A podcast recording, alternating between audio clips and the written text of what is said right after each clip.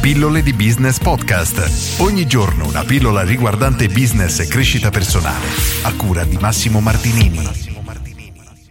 Il segreto del successo. Oggi riprendo nuovamente uno di questi libricini di Brian Tracy, nuovamente strategia di business, e ti leggo un capitolino interessantissimo come sempre. Concentratevi su quello che sapete fare bene. Bill Gates Jr., Warren Buffett e Bill Gates Sr. erano ad una cena di gala. Mentre chiacchieravano, uno degli ospiti si è avvicinato e ha fatto loro questa domanda. Voi siete persone di grandissimo successo. Secondo voi, oggi, qual è la qualità più importante per il successo? I tre hanno smesso di conversare, si sono rivolti verso l'ospite e hanno risposto all'unisono, la focalizzazione. Riconoscevano tutti e tre che la capacità di concentrarsi al massimo su una sola cosa alla volta è essenziale per il successo in un mondo caratterizzato da un'attività incessante e da una turbolenza permanente, da distrazioni costanti e infinite e da una competizione feroce per l'attenzione di ciascuno. La focalizzazione è tu. Rivisitazione della regola dell'80-20.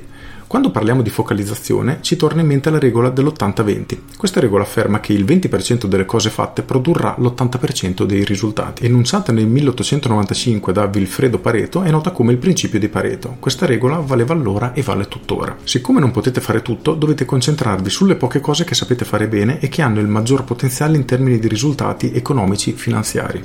La strategia aziendale si basa proprio sulla concentrazione delle risorse. Dovete focalizzarvi e sfruttare i vostri punti di forza per conseguire il massimo vantaggio possibile sul mercato. Quello della focalizzazione è un tema che ho trattato più volte nelle pillole, anche quando ho parlato del libro Una cosa sola di Gary Keller che afferma la stessa cosa.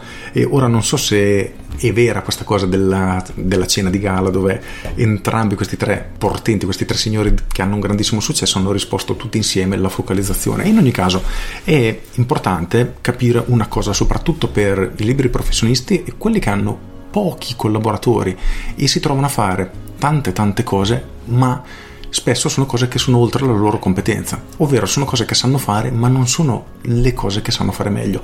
E cosa significa questo e che conseguenze ha nella nostra vita? Ti faccio un esempio, faccio sempre questo esempio praticamente. Io so utilizzare Photoshop, tecnicamente lo so utilizzare tutto sommato abbastanza discretamente, quindi conosco le funzioni, conosco gli strumenti e lo so usare. Ma graficamente faccio schifo, non riesco a fare un abbinamento di colori sensato, non ho proprio lo stile, non zero. Il che significa che se dovessi fare una grafica, forse ce la farei perché tecnicamente sono capace di farlo, ma mi richiederebbe tantissimo tempo, uno sforzo enorme e il risultato sarebbe mediocre. Al contrario, se mi affidassi un grafico super esperto a fare questo, in pochissimo tempo riuscirebbe a fare un lavoro molto migliore rispetto al mio.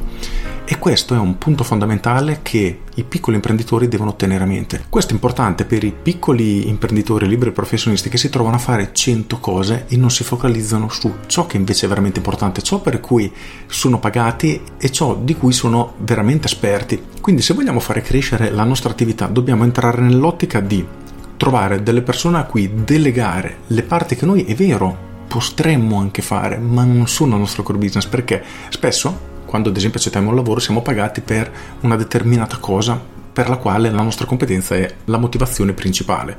Per cui io vengo da te perché mi fai un sito internet spettacolare, perfetto, significa che tu sai fare un sito internet spettacolare. Se però, già che sono lì, ti chiedo anche di farmi la pubblicità su Facebook, immaginiamo, sì, tu tecnicamente lo sai fare, inizia a farlo, ma il risultato che porterai sarà mediocre, come dicevamo prima, e perderai un sacco di tempo. E tutto questo tempo che tu stai perdendo è tempo che togli al fare altri siti internet spettacolari.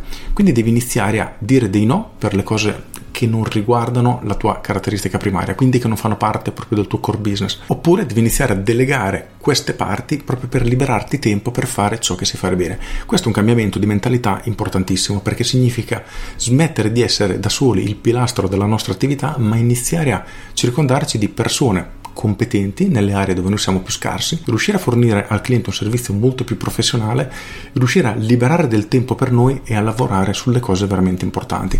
E ripeto, è un cambio mentale difficilissimo da fare, serve tempo, però una volta che riuscirete a capire questo, il vostro business farà veramente un grandissimo salto di livello. Per cui inizia a rifletterci attentamente perché è un passaggio che prima o poi se vuoi crescere dovrai fare. Eventualmente contattami per una consulenza che ti possa anche aiutare in questo.